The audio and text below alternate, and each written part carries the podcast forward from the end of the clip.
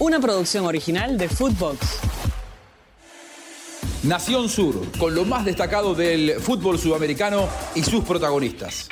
¿Qué tal? ¿Cómo les va? Bienvenidos, bienvenidos a Nación Sur. Antes de comenzar, hoy vamos a hablar, y creo que nos vamos a pelear bastante. No olviden vernos en nuestro canal de YouTube, en Nación Sur, dejar su like, activar la campanita y compartan el video. Yo me voy a pelear con Mirena Jimón bastante porque eh, el Instituto de Historia y Estadística del Deporte publicó un ranking en donde están los mejores entrenadores eh, del planeta. Y aparecen unos cuantos sudamericanos. Aparece, por ejemplo, eh, Almirón.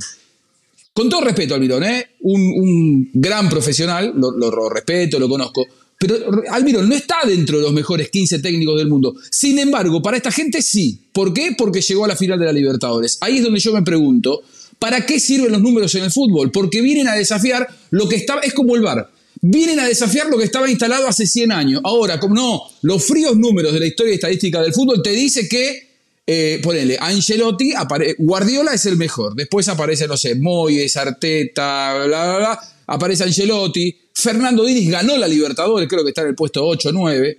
Almirón, un puesto por debajo de Diniz. Sinceramente, ¿alguien cree que Almirón está dentro de los 10 mejores técnicos del mundo? O que, por ejemplo, Luis Castro, que hoy dirige al Al Nacer, eh, está dentro de los 15 mejores. Yo lo conocí anoche a Luis Castro cuando Huicho mandó la, la escaleta, mandó nuestro, nuestra rutina del día de hoy. Por favor, muchachos, defiéndanse un poco, sean serios, porque si no, no les creemos nada. Si me dicen que Luis, yo tuve que googlear a Luis Castro, ahora me entero que es el décimo mejor técnico del mundo. Señora Milena Simón, defiéndase y defienda a su gente, porque la verdad es que es indefendible las cosas que están diciendo. O son o se hacen en la historia estadística del deporte, en este instituto. Adelante, señora Milena Gimón, ¿cómo le va? ¿Qué tal? ¿Cómo va? Justo este año no, no mandé de mis candidatos, justo este año, y por eso metieron al Mirón seguramente. Hubiese puesto, por ejemplo, a César Farías, que es mejor entrenador, pero por lejos que Jorge Almirón, eh, campeón en todas las ligas. Sí, campeón en todas las ligas sudamericanas. Pero bueno, eh, hablamos de números y de números, ¿no? El número que tú te haces referencia, al cual yo defiendo, es la Big Data. Y eso sirve para mucho. Pregúntele a Faría, que le encanta tanto a usted y a su amigo. En la Big Data venden jugadores hay, que conjugar. Hay que bueno, pero el Big Data te sirve para eh, resaltar características de jugadores y esto hace que el mercado sea más interesante y, entretenido.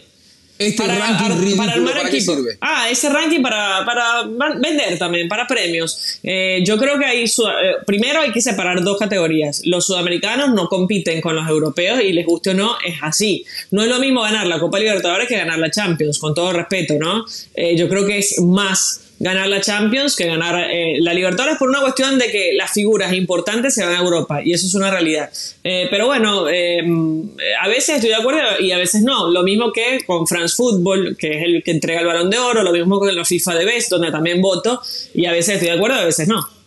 Señor Alex Aguinaga, estos números son ridículos, la gente de este instituto son o se hacen, lo hacen para que hablemos de ellos. póngame un poco de claridad desde su sabiduría de eminencia del fútbol mundial. ¿Cómo le va, Alex Darío? gracias, gracias a todos. Un buen día. A ver, son números. Y los números, digo, no es que no mienten, los números eh, son demasiado fríos. Y ahí eh, vamos a, a, poner a los que mejores números tienen. Por ejemplo, digo, está lo de, lo de, lo de Guardiola, ¿no? que sin lugar a dudas es un técnico que no solamente consigue números, sino que le gusta a la gente cómo, cómo juegan los equipos de Guardiola. De repente apareció en un momento Mourinho, a la gente no le gustaba, pero el que mejor resultado, resultados daba. Hoy aparece en la de los seleccionadores, por ejemplo, el, seleccionado, el seleccionador de Ecuador, que fue el último del mundial anterior. Y sin embargo ahora está haciendo una campaña buena con números, pero muy, muy floja en cuanto a fútbol. Y lo, del negro, Almirón, ¿no? que yo lo quiero mucho, lo tuve que de compañero, rival, más de rival que de compañero, pero eh, en cuanto a números, llegaron a la final de Libertadores, vale, vale, porque los que no llegaron no van a estar ahí. Pero yo sí creo, para mí es, es, es inútil como poner el ranking de selecciones, es inútil cuando eh, únicamente te vas llevando por números, cuando de repente los rivales que te tocan no son los que tú esperas cuando la liga en la que estás puede ser el campeón, pero es una liga, la, la, no sé, la, 50, a la 60, pero sin embargo eres campeón y los números te avalan. Entonces, yo no creo que haya malos entrenadores de entrada. Hay gustos por un entrenador que me guste en cuanto al, funcionamiento, otros hay entrenadores que no trabajan mucho, pero se llevan bien con el jugador y hacen jugar bien. Hay otros que, que, venden humo y sin embargo las cosas les resultan y a veces no les resultan, pero no, no creo que haya entrenadores que no trabajen, eso sí me queda claro, trabajan a su manera y es cuestión de gustos de los, de los aficionados, sobre todo los hinchas, si les gusta la manera en que juega su equipo, ahí, y, ahí es un mundo de ideas. Bueno, mira, yo, yo no creo, y, vamos con Sergio Gorsi, sinceramente, no creo que eh, la realidad te la marque este ranking, con todo respeto eh, para los colegas, ridículo.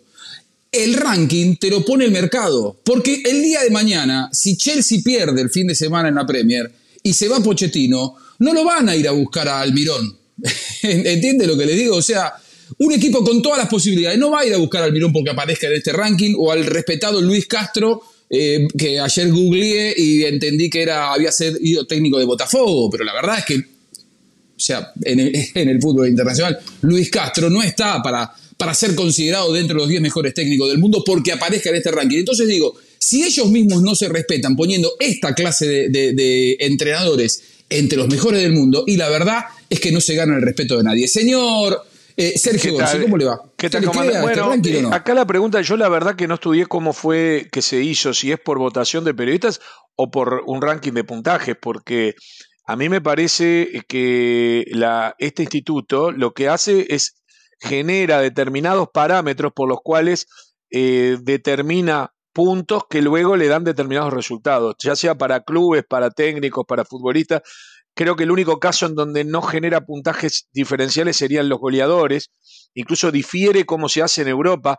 Vos viste que en Europa las cinco grandes ligas duplican cada gol, le dan dos puntos. Entonces, eh, si vos jugás en España, en Italia, eh, eh, haces 40 goles. Sergio, te interrumpo porque es como. Me acaba de llegar la encuesta del país también. Pero es diferente. No, no. Es parecido. Eh, creo que no. Eh, a mí me No, me mandan. Bueno, la del país y la del IF que me mandaron el mail es mandar eh, tu ranking, tu 11, tu mejor ah. entrenador y así. Claro. es, Pero ¿quién puede, ¿quién puede haber votado al Mirón, por ejemplo? Yo no creo que haya votado. Los, hinchas pero, pero no le mandaron a los hinchas. Pero no votan los hinchas. Yo creo.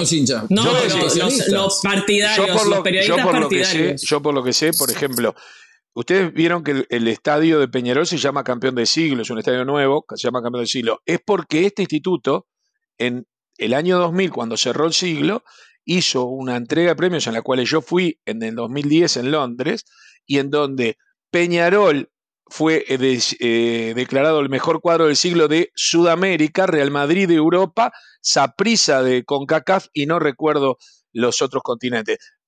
Pero ¿qué pasa? Se armó Flor de Lío en Uruguay. El principal enemigo de Peñarol en Uruguay, en, Uruguay, de ese título fue Nacional, que salió tercero, segundo salió River. Por ejemplo, Independiente se quejaba, tengo siete Libertadores, ¿por qué me ponen debajo de Peñarol que tiene cinco? Pero Peñarol tiene la tres del mundo. Era toda una historia y había que mirar los parámetros, porque no fue por votación, mirar qué fue, qué tipo de torneos valuaban. ¿Me siguen? Es como el ranking FIFA. El ranking FIFA, eh, a veces eh, vos mirás algunos países que están debajo de otros que vos decís, no puede ser que esté debajo. Bueno, pero hay un reglamento que dice que si gana determinados partidos, eso iba Milena. Por eso digo, desconozco si esto es por votación es otra cosa. Pero yo creo, los premios son premios opinables. Yo creo solo en los campeonatos. A mí, si Argentina sale campeón del mundo, no me digas que el mejor era Arabia Saudita. Si, ¿entendés? Si, si sale goleador Haaland, no me digas que el mejor goleador es otro. Es eso, a mí. A mí me gusta lo tangible. Los que elaboran este tipo de ranking, yo creo que, con todo respeto, ¿eh? y, no es puntualmente contra este instituto, eh, aquí acabo de enterarme que Milena vota y... en Uruguay, en Uruguay está dividido el país. Mirá que en Uruguay hay una grieta, ¿eh? Es decir, vos le preguntás a un hincha de Nacional, lo destruye como vos. Le preguntás a un hincha de Peñarol y tiene el nombre del estadio, campeón de siglo. Está el trofeo. El trofeo, yo estuve en esa fiesta. Estaban todos los cracks ahí recibiendo los premios. el desafío de estos, de estos institutos en general, sin meterme con este instituto, creo que es alemán. Exacto. Puntualmente es, eh, estar más cerca de la realidad. Claro. Digo, porque si vos vas a ir a devorar un ranking y lo leís, y todo el mundo que lo lee se va riendo a medida que aparece el nombre, y la verdad que no están cumpliendo bien su función. Porque no, es, no refleja la realidad ese ranking. De verdad, a ustedes les parece, miren la lista, ¿eh? Guardiola, Moyes, dirige al West Ham, ganó, ¿qué ganó? Y para Bueno, mí West hacen Ham un- ganó, sí, ganó la, pero por ahí ganó la Conference un- League. Ganó Pero, la Conference eh, League. Un torneo que juegan del, del octavo al undécimo en Europa. Pero hay que ver qué jugadores tiene. eh, hizo buena Bueno, pero campaña. entonces, entonces después no me hables Sí, de Bielsa, Mikel- ¿eh? Después no, me hables de que- Lo que Bielsa. deben hacer es un ranking de victorias. De, de- de- para mí hacen algún alguna.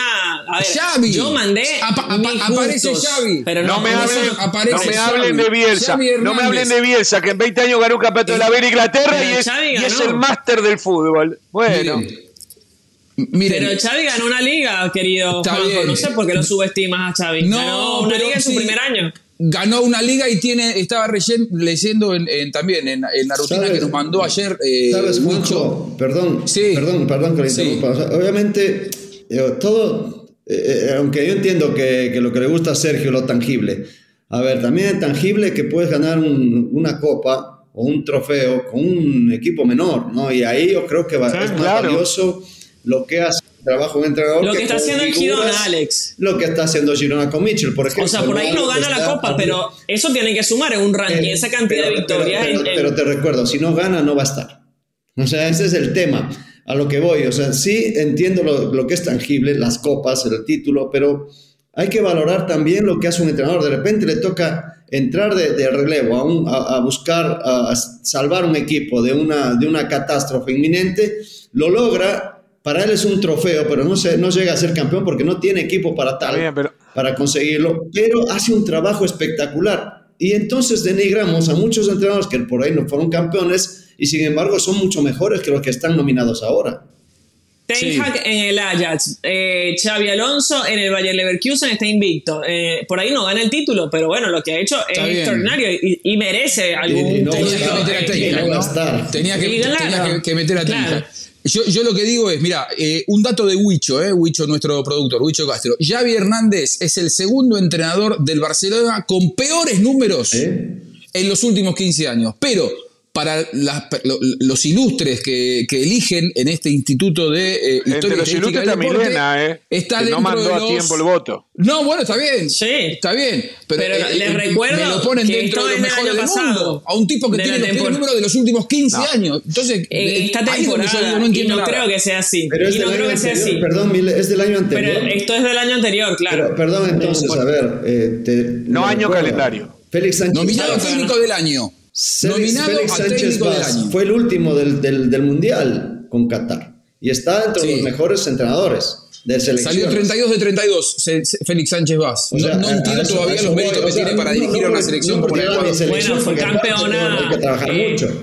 En Asia, eh, Bueno, en Asia, creo perdón, que fue campeona. Mm, eh, no, sí, hace bastante. importa, hace pero yo bastante. En respeto. 2019 fue campeón de Yo respeto, a mí cuando me decían de Diego Alonso que ganó, y yo decía, ganó dos Conca Champions con dos cuadros diferentes de México, y yo le doy un su valor. Está jugando la S Copa, ¿qué quiere? Eh, Si cada uno juega la copa que tiene, que le dan, el, el mérito, Es vos que- no es que jugás. por eso quiero, quiero entender, claro, Sergio, lo que pasa es que quiero entender cómo lo hacen. A ver, ent- también. que, que voy a decir que para mí es muy, suje- es muy subjetivo, tratando de ser tangible, porque hay técnicos que tienen poco equipo y hacen mucho, y, y otros que están buscando sacar un equipo con, con, con lo mejor que puedan y, y son muy buenos entrenadores, pero no están en esta lista. Y otros que están, sin embargo, quiero entender por qué. Yo no le daría. eh, eh, Mira, ahora, si, si no agarramos el campeón del mundo, que es Argentina, le damos a Scaloni y a todos los jugadores mejor en cada puesto. O sea, hay un campeón del mundo Claro. en el último año. En el último Está año que supongo que es de agosto a agosto, miren. supongo, ¿no? Una cosa así.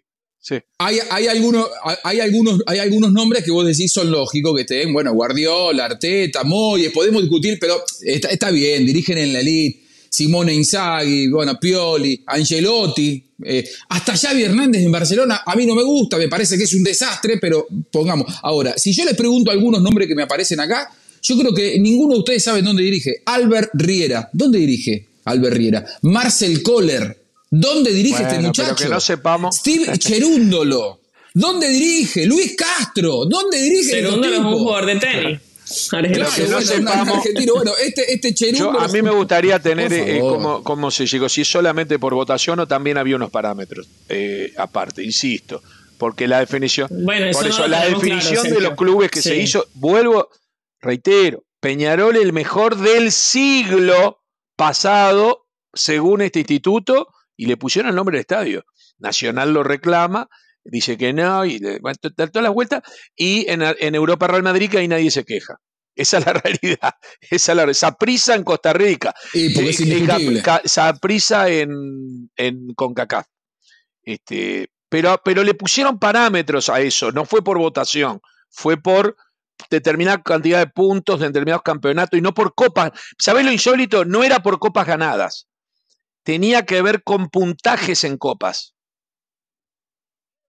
¿Vieron, ¿Vieron cuando en el reglamento del fútbol se dice más allá de lo que está escrito hay un espíritu del reglamento? Pero, bueno, pero, pero me parece que en el fútbol también tiene que haber un espíritu. El ranking este FIFA no dice Argentina le ganó la final del mundo a Francia. No hay un plus por ganar la copa. Tiene un puntaje ese partido. No hay un plus. El campeón del mundo puede estar quinto en el ranking FIFA a los 10 minutos.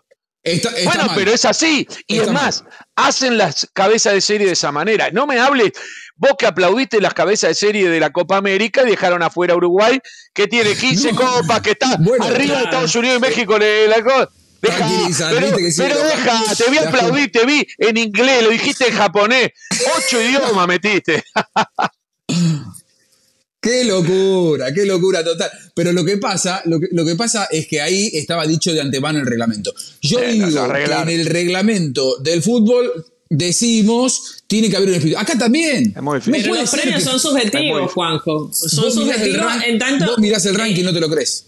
No, es que el ranking debe tener algunos parámetros que nosotros desconocemos, obviamente, pero lo que te quiero decir es los premios en un deporte colectivo son subjetivos, porque dependen del gusto. O sea, yo entre cuando, cuando eran las votaciones Cristiano Ronaldo y Messi, ¿qué votabas? Lo que más te gustaba. ¿A quién votabas de primero? Al que más te gustaba. No era que Cristiano le hizo 10 goles más.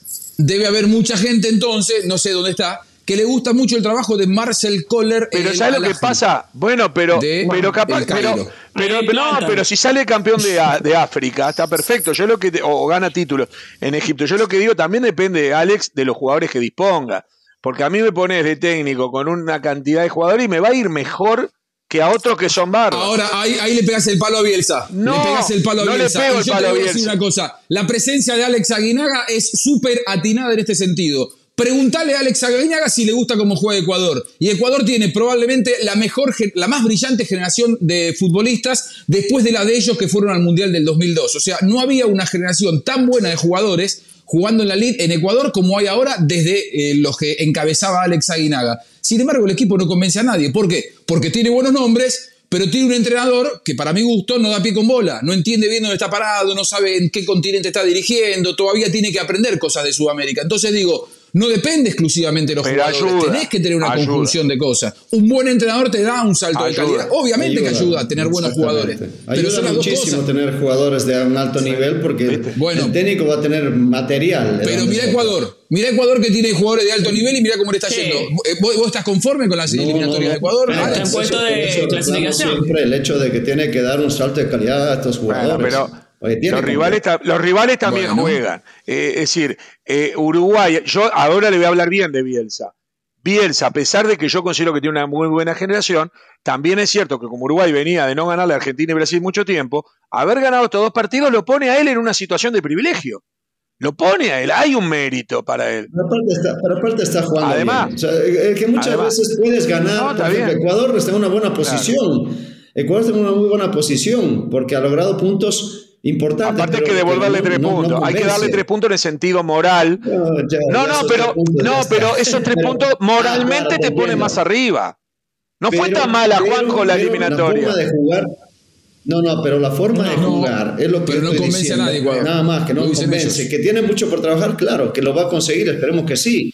No sabemos. Pero por eso rescato yo la forma de cómo juega Uruguay, por ejemplo, cómo está jugando Colombia, de repente Venezuela, pero de ahí para atrás yo no, no, no, no, me convencen otros técnicos que... No se lo digas a Sergio, Alex, porque los tres tienen técnico argentino y Sergio no, te lo va a reconocer. Los tres casos que vos dijiste tienen técnico argentino. Te voy a hacer una, te voy a hacer una corrección. Es rosarino, no argentino. Que Rosario y Uruguay son ah. así. sí, eso es verdad. eso es verdad. No hay, nada más parecido a un rosarino que un uruguayo. eso yo siempre lo digo. Por eso, así somos. Es verdad. Bueno. La Big Data, Milena nos dice que llegamos al final. Te dejo el cierre, porque si querés defender algo, algo de, la, de la historia estadística del deporte, del instituto, defende. No, yo los números los voy a defender para siempre. Por algo están, por algo Cristiano se regodea que es el mayor eh, goleador en la historia, por eso Messi, eh, la cantidad de títulos conseguidos. Y son importantes los números, eh, los números de recuperación, los números de goles, de asistencia, de cabeceo, de, esos números te ayudan, al entrenador te facilitan el trabajo. Pero bueno, usted siga con la vieja andanza y se va a quedar ahí como un dinosaurio.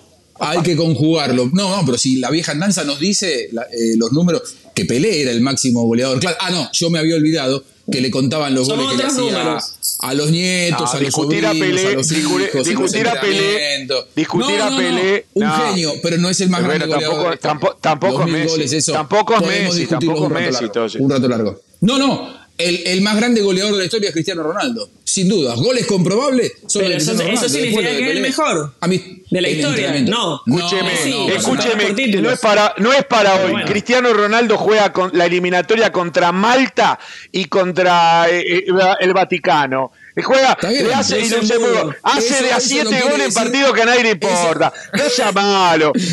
Pero no, sea malo los goles que, que suman. tengamos que justificarle goles pero, a Pelé pero, pero, pero, Estamos justificando goles a Pelé que no 50 no, nos olvidemos que hoy la cantidad de torneos que hay en el mundo es impresionante. No es lo mismo que antes. Bueno, antes jugamos cuatro partidos en el año de la eliminatoria. Claro. De, y ahora se juegan 20. Por eso es que muchos jugadores tienen arriba de 100 partidos jugados. Con yo lo que, Bien, yo Alex, no lo discuto. Sí, pero, lo que discuto es que a Pelé, a Pelé le, pero escúcheme, señor Gorsi, a Pelé le estamos contando goles en entrenamiento. No, no es Simplemente digo, alguna vez ¿Alguna no, ¿sabes vez? qué pasaba? Santos, los números de Pelé no, con la realidad. No, una vez. Juanjo. Una vez. No, perdón, pero Santos jugaba muchos partidos porque iba de gira. Y eso claro, sí, ahora, sí. ahora, el, tema, el tema de los números que dice Milena es muy bueno para el béisbol.